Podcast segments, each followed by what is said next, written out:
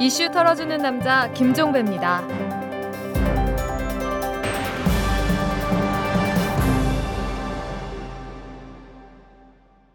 6월 12일 화요일에 보내드리는 이탈남입니다.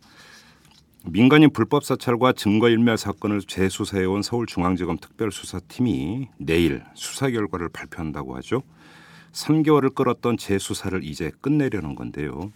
불법 사찰과 증거인멸이 몸통을 밝히는데 핵심 고려가 되는 청와대 민정수석실의 전현직 비서관들을 간단히 불러 조사만 하고 전직 대통령 실장 두 명에 대해서는 서면 조사로 퉁친 특별 수사팀 아닙니까?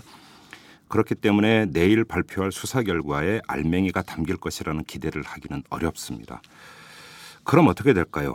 특별 수사팀이 예상대로 격가지에서 맴돌고 꼬리만 쳐내는 수사 결과를 내놓으면 어떻게 되는 걸까요? 물론 공은 국회로 넘어가겠죠. 그곳에서 특검을 하든 국정조사를 하든 차후 대책이 논의될 겁니다. 하지만 그게 전부는 아닐 듯합니다. 사찰 피해자 등의 조직적이고 거센 반발 또한 나타날 것으로 예상이 됩니다. 당장 불교계가 움직이고 있죠. 이 지관 전 조계종 총무원장과 보선 현 종회의장을 공직윤리지원관실이 사찰한 사실이 추가로 밝혀지면서 조계종이 불법 사찰 대책위원회를 꾸리고 기자회견을 한다고 합니다. 특별수사팀의 수사 결과 발표가 벌집을 쑤시는 결과를 빚을 수도 있습니다. 자, 털기전 뉴스로 넘어갑니다. 청와대 핵심 관계자가 오늘 검찰의 내곡동 사저 수사 결과와 관련해서 검찰 수사 결과 미진한 부분이 있다면 청와대는 이를 해소하기 위해 협조할 자세가 돼 있다 이렇게 말했습니다. 하지만 이 관계자가 한마디를 덧붙였는데요. 국정조사의 경우 야당의 정치 공세에 이용될 뿐 의혹 해소를 위한 것은 아니지 않는가 이렇게 반문을 한 겁니다. 결국 특검으로 가자는 얘기 같은데 특검을 누가 임명하죠? 바로 대통령입니다. 이명박 대통령이 현병철 국가인권위원장을 연임시키기로 했습니다. 박정화 청와대 대변인은 이 같은 사실을 전하면서 현병철 위원장은 인권위원회가 중립적이고 균형된 시각에서 국민의 인권을 적극 보호하는 기관으로 운영되는데 중추적인 역할을 했다 이렇게 평을 했는데요. 그럼 현병철 위원장이 인권을 후퇴시켰다라는 야권과 시민사회의 비판 이건 헛소리라는 얘기가 되는 겁니까? MBC가 어제 2차로 34명 대기 발령 조치를 내렸습니다. 지난 1일에 35명에 대해서 대기 발령 조치를 내린 데 이어서 이날 추가로 대기 발령 조치를 단행을 했는데요. 이에 따라서 대기 발령자 수는 69명으로 늘었습니다. 또한 박성호 기자회장에 대해서도 1차 징계 결과인 해고를 확정지었고요. 최형문 기자회 대변인과 왕종명 기자도 일체 징계 결과인 정직 6개월과 정직 1개월의 징계를 확정을 했습니다. 뭐 이젠 놀랍지도 않습니다. 징계 남발 어디 한두 번입니까? 미국이 우리나라를 포함해서 총 7개 나라에 대해서 대이란 교역 관련 미 국방수권법상 제재에 관한 예외를 부여한다 이렇게 밝혔습니다.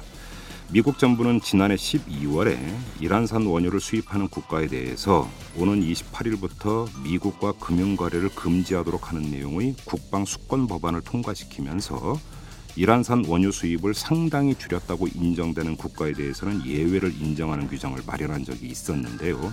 이에 따른 결정이라고 합니다. 어떻게 봐야 할까요? 미국이 우리나라를 많이 봐줬다. 이렇게 평가를 해야 하는 겁니까? 지금까지 털기전 뉴스였습니다.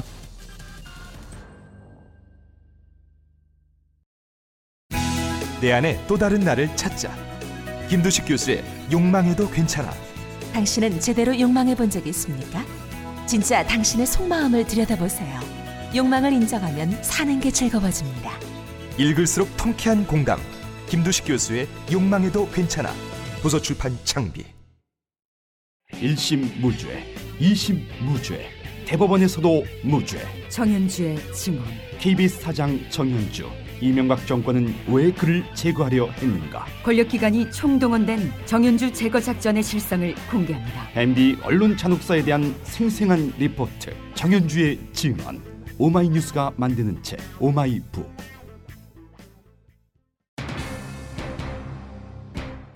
김두관 지사의 대선 출마를 촉구합니다.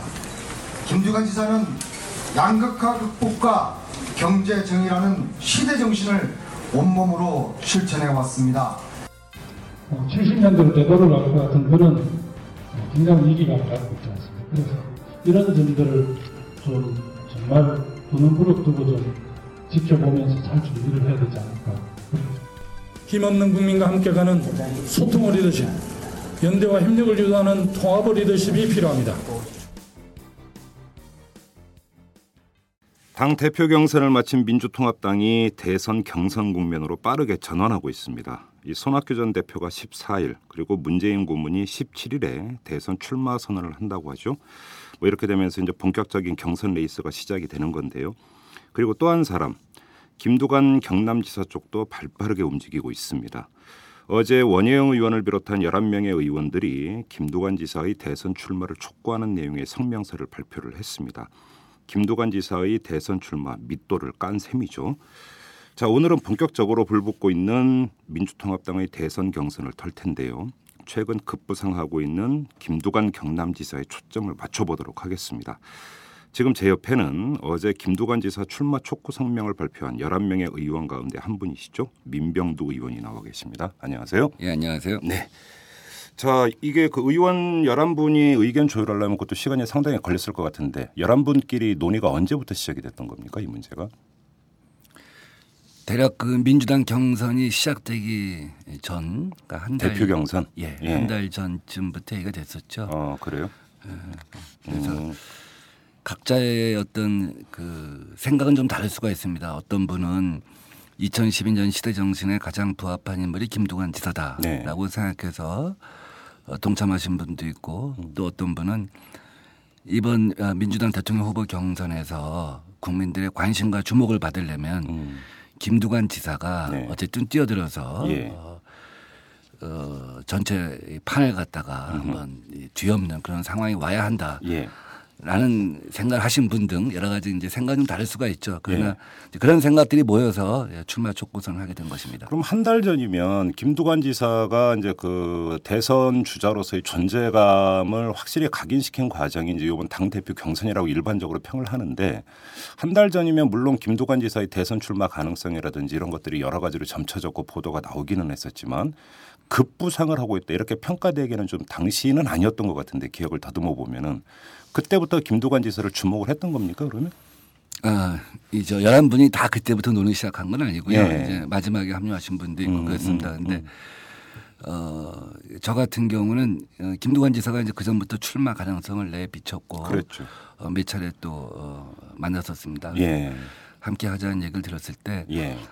어, 제가 굉장히 고민을 했죠. 어. 아 김도관 조, 지사 쪽에서 좀 도와달라 이렇게 요청이 있었군요 그러면 예, 문재인 의원님도 어, 도와달라는 요청을 하셨고 예. 어, 김두관 지사님도 예. 도와달라는 요청을 했는데 예. 굉장히 오랫동안 또 고민을 했죠 아, 한동안 네. 한동안 고민을 하면서 어, 2012년 시대 정신에 예. 가장 부합하는 것이 무엇이냐 음. 저는 그 요즘에 어, 국계단 맹사를 할 때 자유롭고 정의로운 대한민국이란 말이 굉장히 무겁게 다가옵니다. 예. 물론 여기서 자유는 어, 자유민주주의 국가를 뜻하는 것이겠지만 네. 요즘 저는 그, 그것을 계층 이동이 자유로운 나라, 음흠. 지위 신분에 관계없이 공평한 경쟁이 가능한 정의로운 국가로 네. 어, 제 마음속엔 다가와요. 근데 네. 어, 지금 이 시대의 화두는 이 시대의 시대 정신은 다중의 요구는 음.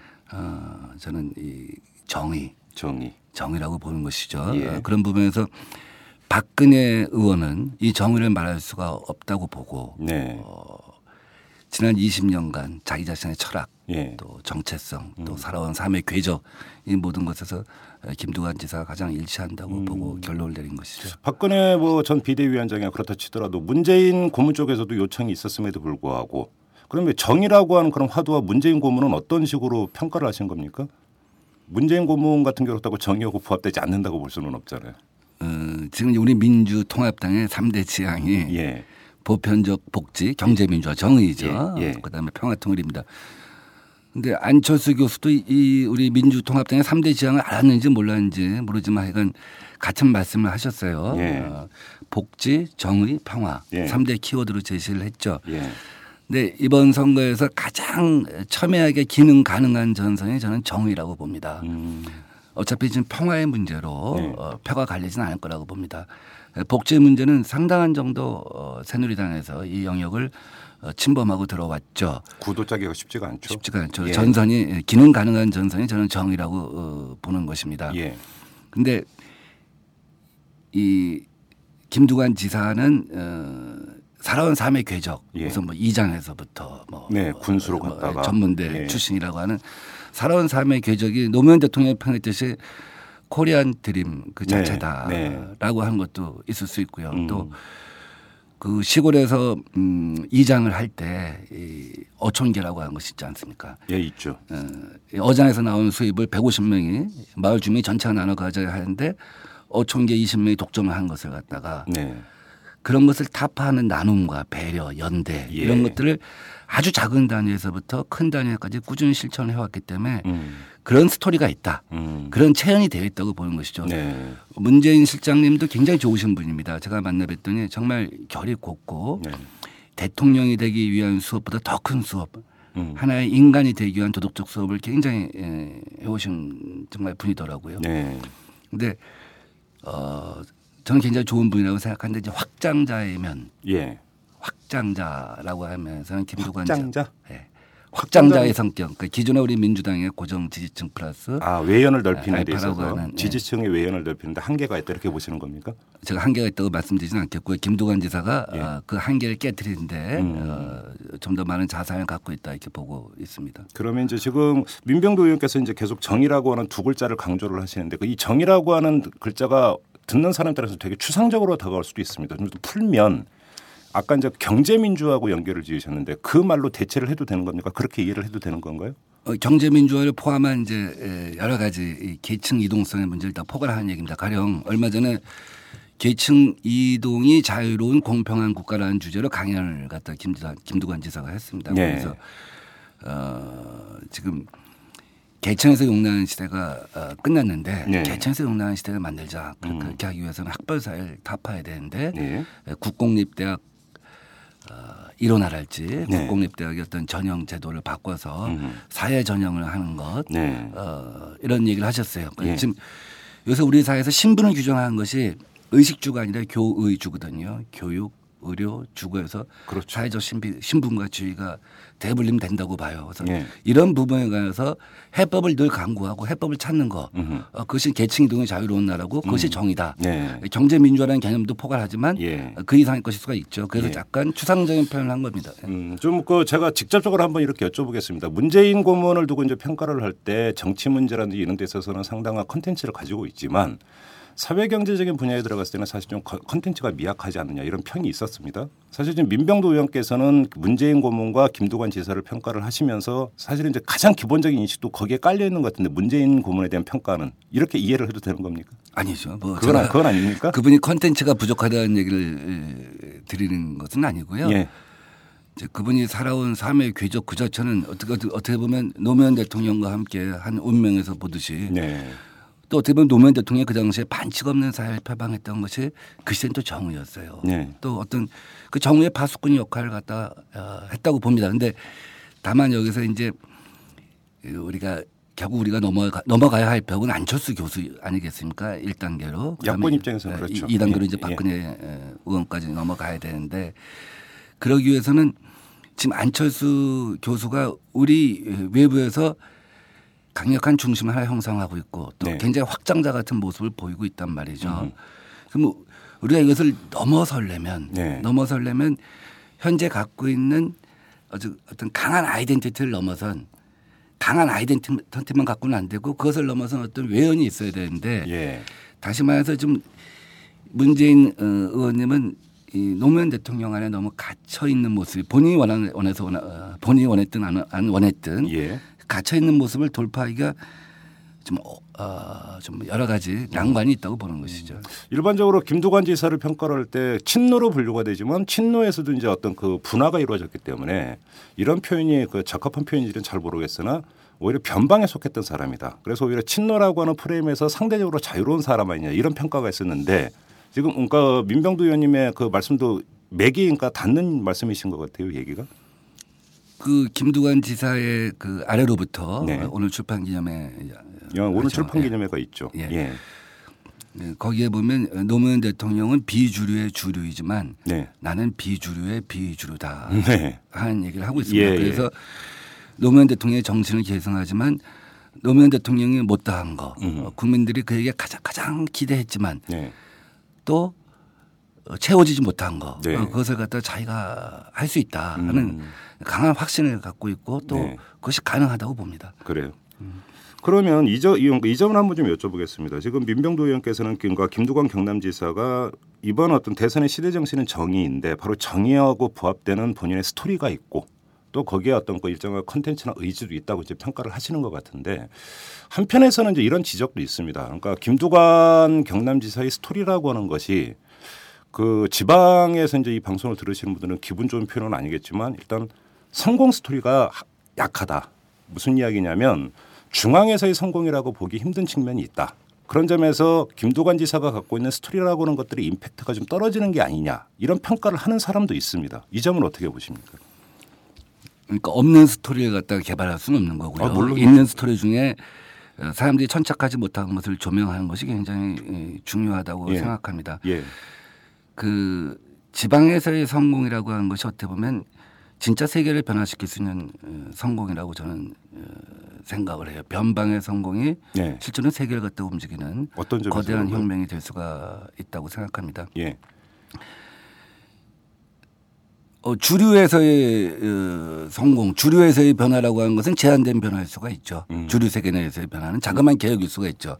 지방에서의 변화는 큰 혁명을 불러일으켜 올 수가 어, 있죠. 그래서 가령 어, 예, 이분이 이제 한 여러 가지 실험들이 있을 수가 실험들이 있는 것으로 알고 있어요. 남해 군수 시절에 그다음에 또 경남 도지사 시절에 예.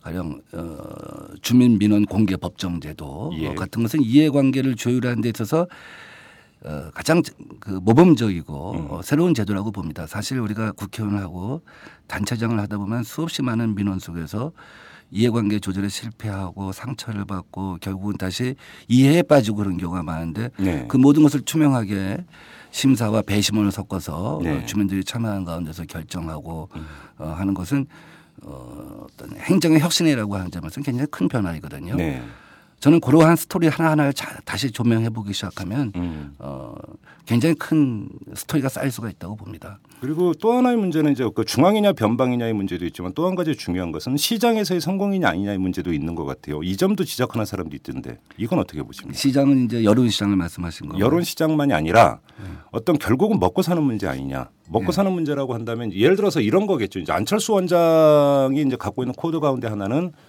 어떤 그 정글에 비유될 수 있는 시장에서 시장 안에서 안철수 연구소를 세워서 성공을 했고 근데 그것이 혼자 독식을 한 것이 아니라 나눔을 그러니까 실천을 했고 그 성공이라고 하는 아이콘과 나눔이라는 아이콘이 맞아 떨어지면서 사실은 이제 좋은 캐릭터를 구축을 했다 이런 평가가 있는 건데 그런 면에서 본다면 여기서 이야기하는 시장이라고 하는 것은 사람들이 먹고 사는 현장이 되겠죠. 그런 점에서의 어떤 그 성공의 그 뭐라고 할까요? 증조라고 할까요? 사례라고 하는 것들은 너무 좀 부족하지 않는가 이런 평가도 있는데요. 사실 1992년 대선에서는 어, 민주화가 시대 정신이었고 네. 97년도에는 어, 정권 교체였죠. 네. 2002년도에 반칙 없는 세상을 얘기할 때 누구나 노무현 후보를 떠올렸고요. 예. 2007년도에 어, 경제할 때 이명박 후보를 생각했습니다. 네. 시대 정신과 후보가 일치가 되는 것이죠. 예. 근데 어떤 경우에는 김영삼, 김대중, 어, 노무현 어떤 때는 실질적으로 내 삶의 변화를 준 경우도 있고 네. 아니면 내 삶의 어떤 내 삶을 읽은 정신적 동력, 영혼, 문화에 영향을 준 경우도 있습니다. 음. 네. 어떤 구체적으로 내 삶의 어떤 이 과정에 영향을 준 경우 같은 경우 아마 이명박 씨를 들 수가 어, 있겠죠. 그렇게 느껴지게 한 것. 그러니까 청계천이 청계천이 2,700만 명이 걸어보았다든지 네. 뭐 현대건설 같은 간접적으로 체험했다든지 음, 음. 이런 과정이겠죠. 예. 그래서 어, 어떤 시장의 어떤 변화, 시장에서 어떤 변화를 또 구체적으로 줬느냐 네.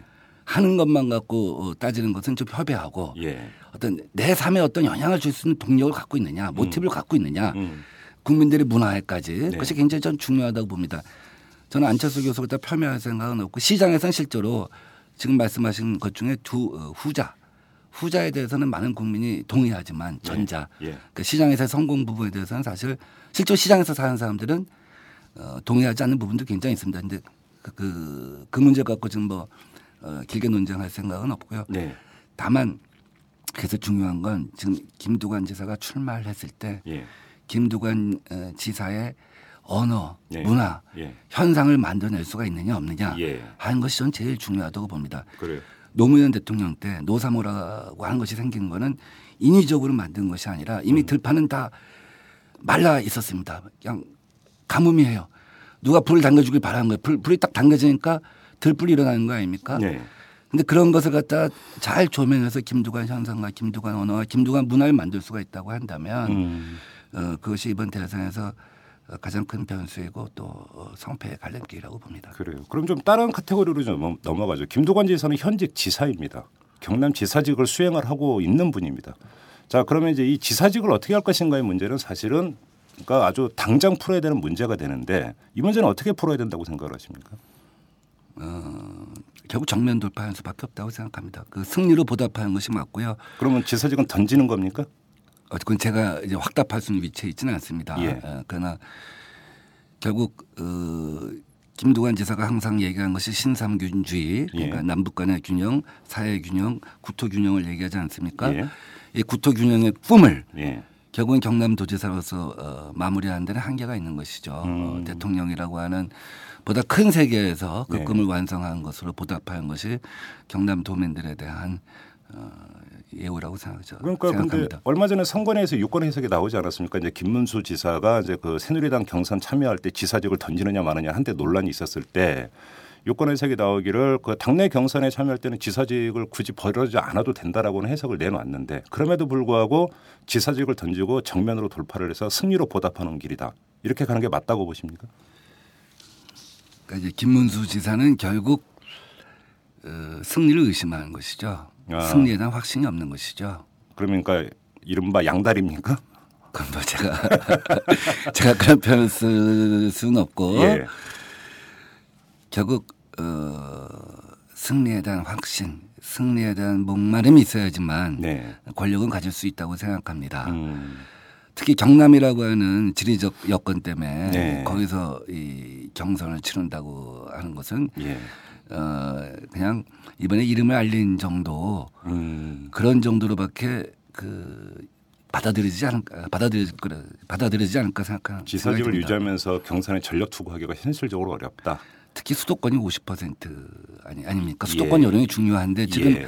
우리 김두관 지사의 가상 대결 예, 보면은 뭐 박근혜 대 안철수, 박근혜 대 문재인 박, 어, 이렇게 쭉 가- 가상 대결을 보면은 어, 한 인지도만큼 나옵니다. 예. 인지도만큼 한 22%, 23%. 예. 어, 근데 그 낮은 인지도에서 마치 이 게임 하듯이 네. 게임 하듯이 경선에 참여한다고 한다면 국민들이 그것을 갖다가 어떤 이 감동 드라마 정말 민주통합당에 음. 네. 정권 교체를 하겠다는 강한 후보가 있는가 강한 드라마가 연출될 수 있겠는가에 대한 음. 회의가 생기겠죠. 그래요.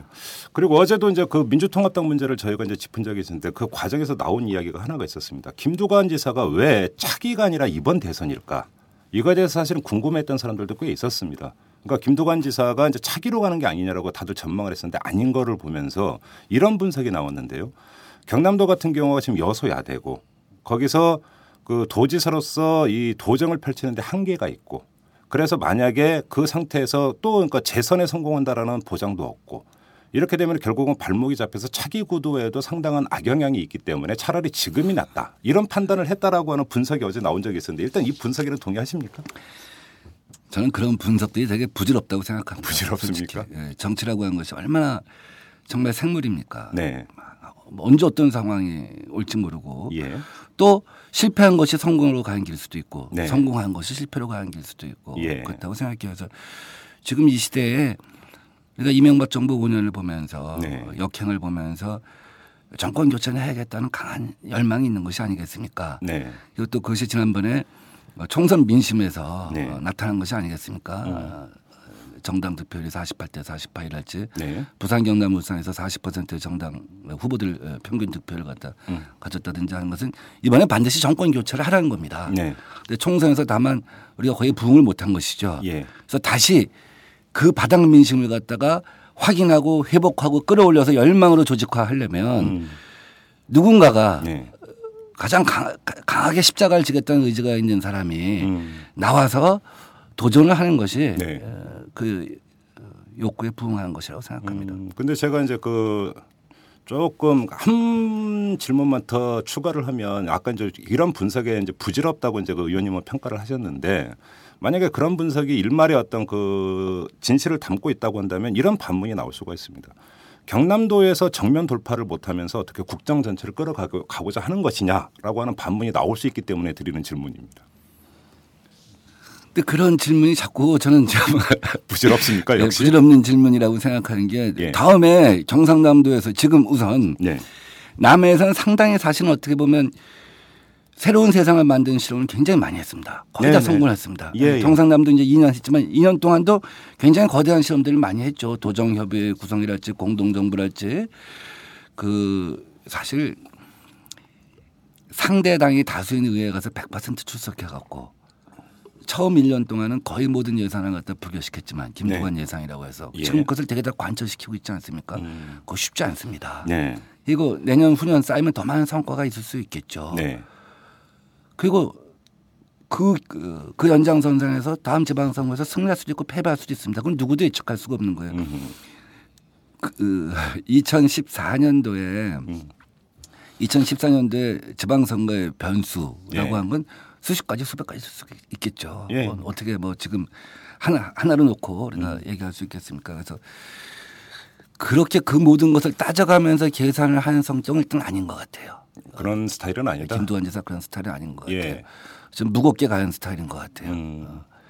그리고 어, 결단을 할 때 결단을 할 줄도 알고 예. 어, 그래서 지금은 십자가를 지는 것이 중요하다. 그 십자가를 음. 저, 저, 어, 이왕 진 바에는 승리해야겠다 하는 강한 신념을 갖고 있는 것 같아요. 네, 이제 그 이른바 이제 그 여의도에서 흔히 이야기하는 권력 의지, 정치 근육 이런 것들은 이제 탁월하다라고 평가를 하시는 거군요.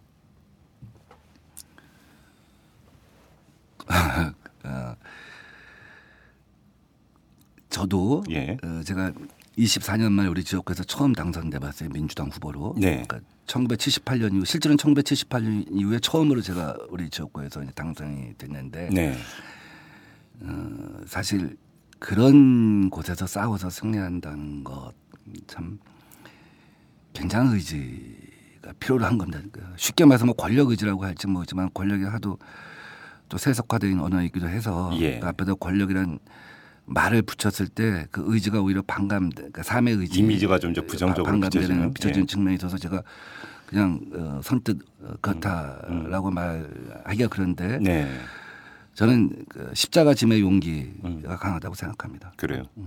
알겠습니다. 그리고 김두관 지사가 그 당 대표 경선이 한창일 때 얼마 전에 그런 말씀을 하셨습니다. 그러니까 지금 정확한 워딩은 여기서 전해드리지 못했지만 취지가 뭐였냐면 호남의 지역 감정과 대구의 지역 감정은 다르다 이런 취지의 그 말씀을 하신 적이 있으세요 아마 기억을 하실 거라고 생각하는데 그래서 왜 당시 김두관 지사가 이런 발언을 했을까 이건 상당히 전략적 발언 아니냐라는 그 분석이 있었습니다 그리고 이런 전략적 발언이라고 하는 데에는 호남에 그 던지는 구애의 메시지가 아니냐 이런 이야기가 있었습니다 어떻게 보십니까 근데 제가 이렇게 보니까 김두관 지사가 예 그렇게 그 전략적인 예. 고민을 많이 하고 이러신 분은 아닌 것 같아요. 네. 그냥 자기가 옳다고 생각한 것을 네.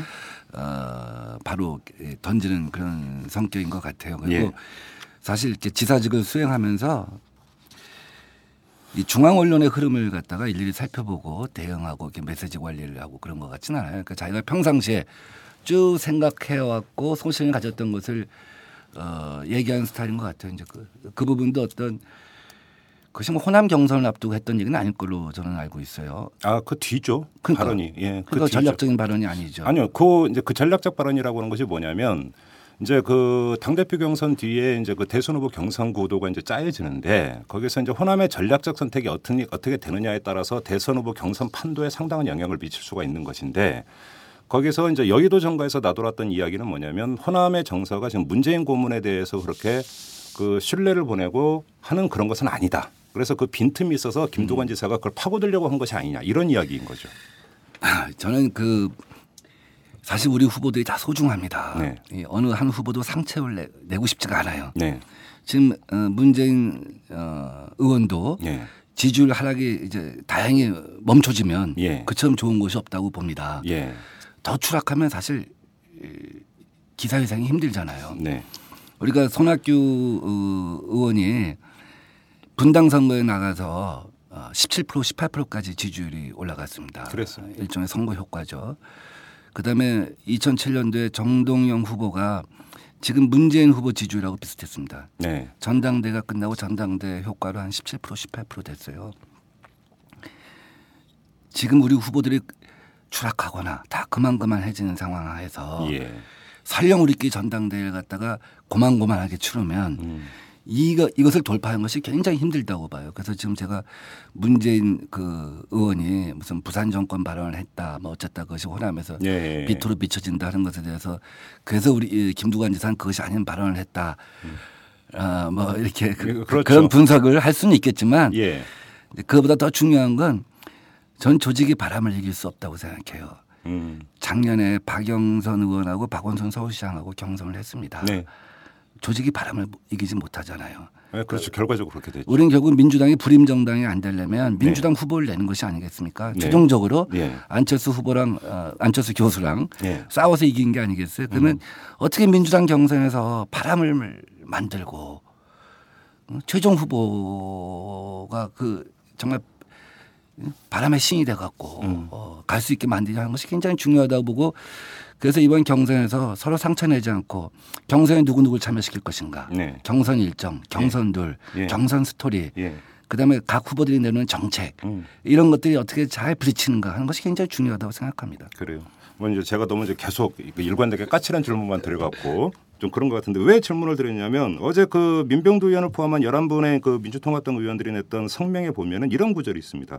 김두관 지사는 지역주의와 정면으로 맞서왔습니다. 이런 그 문장이 있습니다. 한 구절이 있는 건데 김두관의 가치 를 어떤 그 표상하는 것 중에 하나가 바로 이제 반지역주의다 이제 이런 거 평가가 이제 여기에 깔려 있는 것인데 근데 좀 아까 얘기했던 호남의 지역 감정과 대구의 지역 감정은 다르다라는 바연- 발언은 과연 어제 공동 성명에 담겨있던 그 내용과 매치되는 것이냐 아니면 배치되는 것이냐 이 문제가 있기 때문에 그러니까 드렸던 질문입니다. 네, 그래서 꼭 염두에 둬서 그한 건 아니고요. 그러니까 예. 김두관 지사의 삶 자체가 음. 어, 어, 기본적으로 지역주의라고 한 벽을 네. 어, 넘어서려고 하는 어떤 신화를 만들어 온 그런 과정 아니었습니까? 그 예. 부분에 대해서는 정말 역사에 있어서 한 정말 돌파구라고 하잖아요. 정말 브레이크스루 아닙니까? 역사의 한 획 아닙니까? 음. 네. 어, 그런 부분은 그런 역사의 한 획을 거운 사람 이장 씨는 이장로서의 음. 그분이 그런 표현을 썼더구만요. 예, 작은 이슬- 이슬에도 우주가 담겨 있다고. 어, 예. 예. 이슬 이슬에서는 이슬의 역사. 예. 조금 더 큰 나뭇잎에서는 나뭇잎의 역사. 음. 나무로 올라가서 나무의 역사를 갖다 만들어 온 과정이 아니었는가. 네. 그, 그, 그, 그것은 굉장히 큰 공이고 굉장히 큰 자산이다. 또 그러면서 예. 거기서 예. 어, 불모지에서 싸우면서 그 지역주의와 싸우면서 느꼈을 때 음. 또 어, 그러면서 어떤 많은 사람들이 호남에 호남에도 지역주의가 있는 것이 아니냐고 그 표명을 했을 때 그것이 역사에서 가져온 공헌과 기여가 다르다 하는 문제 의식을 자기가 어, 항상 갖고 왔다는 것의 어떤 표현 아니었을까요? 음, 그래요. 알겠습니다. 그 이해찬 그 대표가 대표가 되자마자 이야기를 하면서 경선 일정과 관련해서 7월 27일부터 런던 올림픽이 시작이 되니까 가급적이면 그 전에 끝내는 게 어떻겠느냐라고 얘기를 했어요.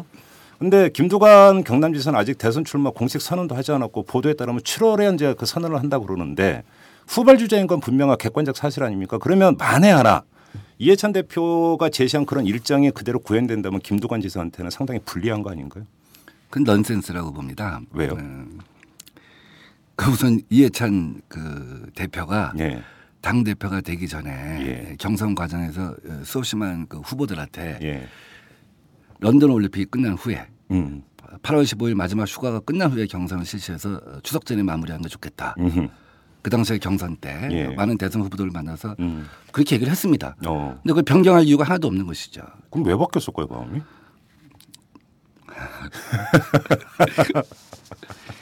그 다음에 두 예, 번째는 예, 지금 새누리당이 8월 어, 21일 날 끝나게 돼 있죠 당원 당대장에 예, 예. 거기랑 거의 겹쳐서 진행하겠다는 거 아니겠습니까? 그렇- 그렇네요. 어, 그러면 주목도 떨어지죠. 예.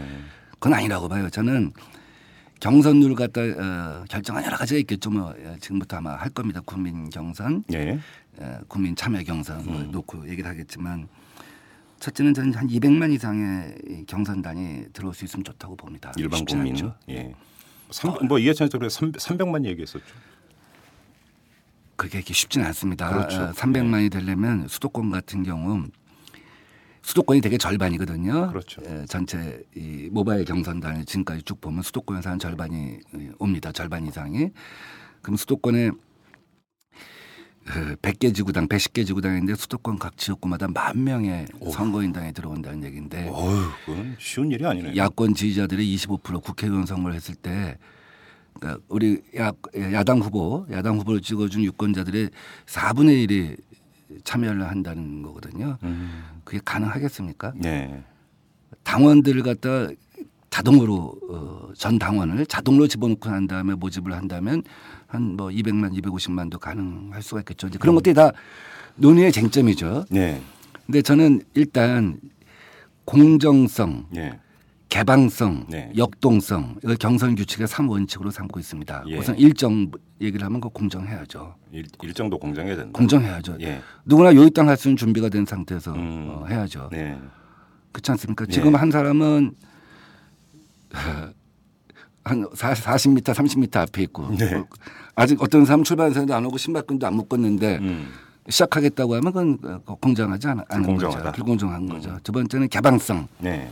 그래서 저는 예, 선거인단을 최대한 모집하기 위한 방편을 강구해야 한다고 봅니다. 그래서 예. 우선 당원들을 자동 선거인단으로 할 것인가, 예. 플러스 이제 외부에서 예. 많은 분들이 참여할 수 있도록 어떻게 우리가 그이 프로모션을 할 것인가 음. 하는 문제인데 저는 그 점오제 점오제를 갖다가 좀 생각을 하고 있어요. 점오제 그러니까 뭐냐면 점오요? 점오제는 점오, 뭡니까? 0.5. 예. 예. 그러니까 경선 공식 모집 기간 선거인단 공식 미저, 어, 모집 기간 동안 예. 응모하신 분들은 1인 1표죠. 아. 근데 이제 부산 울산 하면서 막 순위가 바뀌고 그래요. 그렇죠. 아, 참 꼭 참여하고 싶은데 못 했다. 네. 하는 분들이 어, 뒤에 참여할 경우는 사후에 예, 예. 과정에 아. 예, 과정에서 0.5표 를 준다. 예. 왜 그게 0.5표가 돼야 되는 겁니까? 아, 그렇다고 1인 1표를 똑같이 줄 수는 없잖아요. 음. 그러면 앞에 마감하시면 앞에 마감할 때 안 들어오죠. 음. 이제 계속 보다가 그렇죠. 그러죠. 아, 그렇게 이번에 되니까. 저, 저 당대표 경선 보니까 울산 갔다가 예? 음. 부산 갔다 광주 갔다 하는 거 보면서 점차 아, 나 나 이 경선에 참여해야겠다. 저 후보 정말 마음에 든다. 말하는 기치가 마음에 드는데 어, 어, 아슬아슬해 밀려나 안 되지. 저런 사람이 돼야지. 네. 해서 참여하는 이 개방성을 최대한 넓히자 하는 것이죠. 예. 다음 두 번째는 이중 선거 인단 멤버십이죠. 이번에 선거인단에 등록한 분은 혹시 있을 야권 후보 단일화 경선단에도 계속 참여하시겠습니까? 아. 예. 계속 참여한다면 자동적으로 이중 선거인단이 되는 것이죠. 아, 예. 어, 이런 것이 이제 제가 생각하는 개방성, 예. 음, 그 역동성을 예. 보장할 수 있는 음. 것이라고 생각합니다. 그래서 되게 시점은 예. 결국은 8월 15일 휴가 끝난 다음에 음. 그때부터는 구- 시작이 가능하다. 9월 30일 추석 전에 예. 예, 끝내는 것이 가능하겠죠. 그 다음에 이제 2라운드가 음. 안철수 교수가 그때까지 네. 음. 출마 의지를 굽히지 않고 있다고 한다면 또 여전히 제3 후보로서 위상을 갖고 있다고 한다면 예. 결국 최종 라운드를 거쳐야 되지 않겠습니까? 그렇겠죠. 그때 2002년식으로 2천 명 갖고 여론조사를 한다면 예. 국민이 거기서 어떤 감동을 받겠어요. 그건 여론 여론조사 갖고 한 번에 하는 건 좀 문제가 좀 있죠. 여기서 200만 명, 300만 명이 참, 참여했는데 네. 음. 2천 명 갖고 한, 큐, 한 큐에 끝내자? 그건 아니죠. 그래서 저는 안철수 교수한테 똑같은 제안을 해야 한다고 봅니다. 음. 이 경선단을 안고 예. 플러스 경선단을 추가로 모집하자. 음. 저는 안철수 교수가 반드시 받을 거라고 생각합니다. 그래요. 그런 정도의 어, 강심장이라고 생각합니다. 근데 일각에서는 이런 그 전망을 하는 분들도 있던데 이른바 박원순 모델이 있지 않습니까? 작년 서울시장 보궐선거 때 했던 이제 원샷 경선 하면서 했던 그 모델이 후보 단일화 과정에서 이제 그 그나마 채택할 수 있는 가장 현실적인 안이 아니겠느냐 이렇게 이야기를 하는데 문제는 그게 이제 그 서울에서 원샷 경선일 경우에는 상관이 없는데 전국을 순회해야 되는 것이 아니냐. 그렇게 본다면 아무래도 조직이 없고 나아가서 조직의 열세인 안철수 원장 입장에서 상당히 불리할 수밖에 없다. 지구전을 펴는 데 있어서. 그래서 이 후보 단위라 경선 룰이 합의되는데 상당한 진통이 있을 수도 이렇게 전망하는 분들도 있던데 이제 거기까지 가면 또 얘기가 좀 길어지는데 그 예. 그때는 원샷 경선을 해야겠죠. 그때는 전국 순회 경선을 아 전국 순회 경선이 아니라 그러죠. 그럴 시간적 여유가 없죠. 아. 민주당 경선이 9월 말 10월 초에 끝난다고 하면 예 대통령 선거가 언제 시작되는 11월 한 20일쯤 11월 20 며칠경 그쯤 11월 말에 되겠죠. 예. 어, 11월 말에 시작됩니다. 그러면은 그 사이에 한 TV 토론 서- 서너 차례 하고 어 우선 한 당이 아니기 때문에 음. 그 전국 순회 경선을 한다는 것 자체가 순회 경선이 별 의미가 없어요. 왜냐하면 유세를 못 하잖아요. 그렇죠.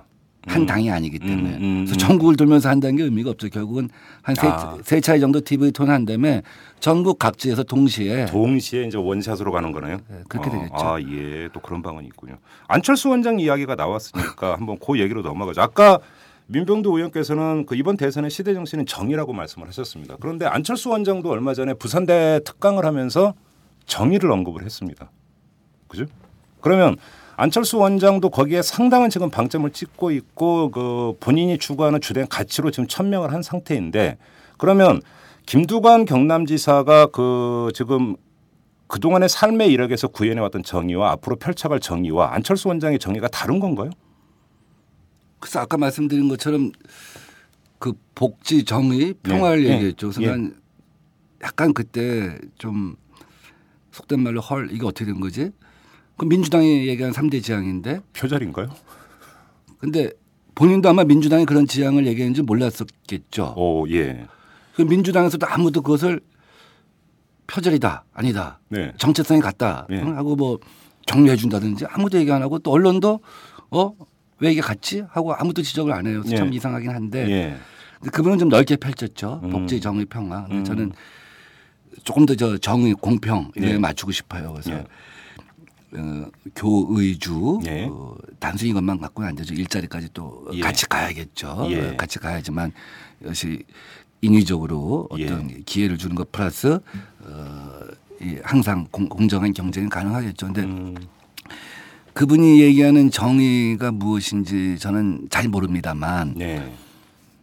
가령 그분이 삼성 동물원이라는 표현을 썼다고 하더라고요. 예, 예. 동물원 비유를 했었죠.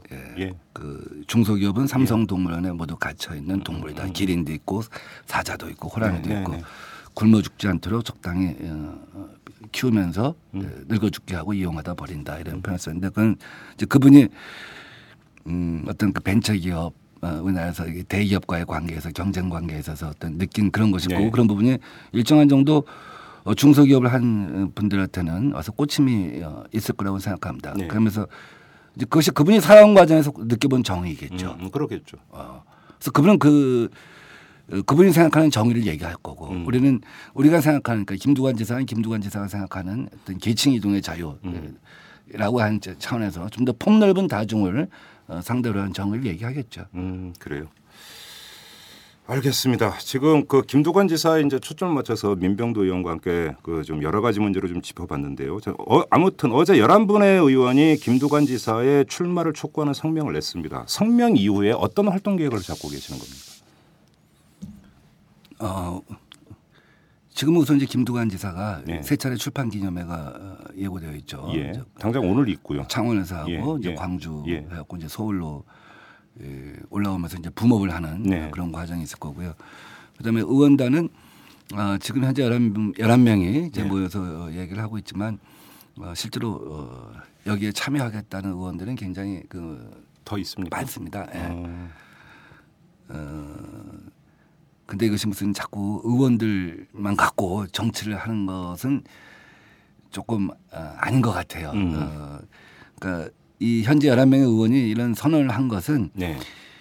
어, 김두관 지사가 완전히 변방의 존재처럼 돼 있는데 음. 중앙에도 이런 서포터스가 있다. 네. 그래서 이번 전당대회 과정에서 또 중앙의 존재로 이- 예, 인식된 것이 있기 때문에 이제 예. 그것을 좀 더 부각시키는 정도의 의미가 있는데 음, 음. 이제 이 의원들이 중심이 돼서 결국은 음, 이 출마 선언 때까지 이 김두관 언어, 김두관 현상, 김두관 문화라는 것을 갖다가 만들기 위한 예.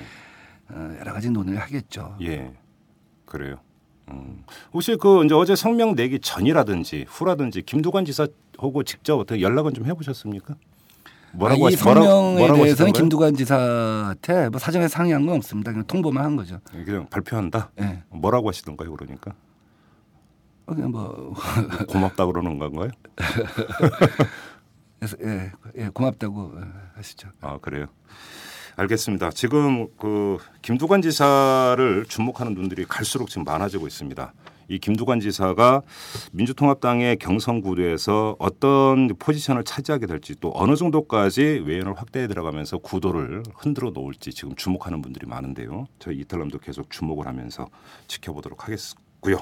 자 오늘 민병도 의원과의 인터뷰는 여기서 마무리하도록 하겠습니다. 의원님 고맙습니다. 네, 감사합니다. 글로벌한 사회에 글로벌한 기사만 봐도 머리가 아프다는 당신. 경제를 이해하고 싶지만 골치만 아프다고요?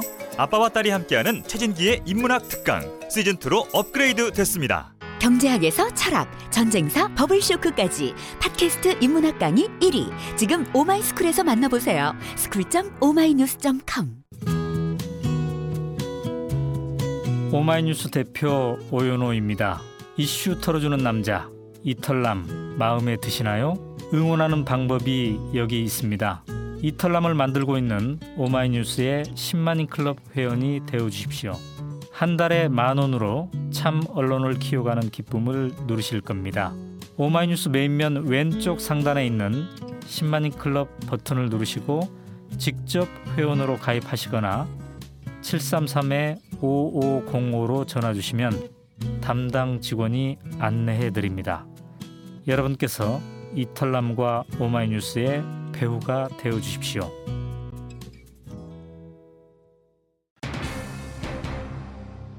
민주통합당의 대선 후보 경선 조금씩 뜨거워지는 양상을 보이죠. 민주통합당 입장에선 나쁠 것이 없는 현상입니다. 흥행이 성공하면 국민 관심이 집중되니까요. 하지만 알아야 합니다. 이 집중됐던 관심이 집단 실망으로 이어질 수도 있다라는 사실. 이걸 확실히 각인할 필요가 있습니다. 대선 주자 간 경쟁도 중요하지만 그건 외양에 불과합니다.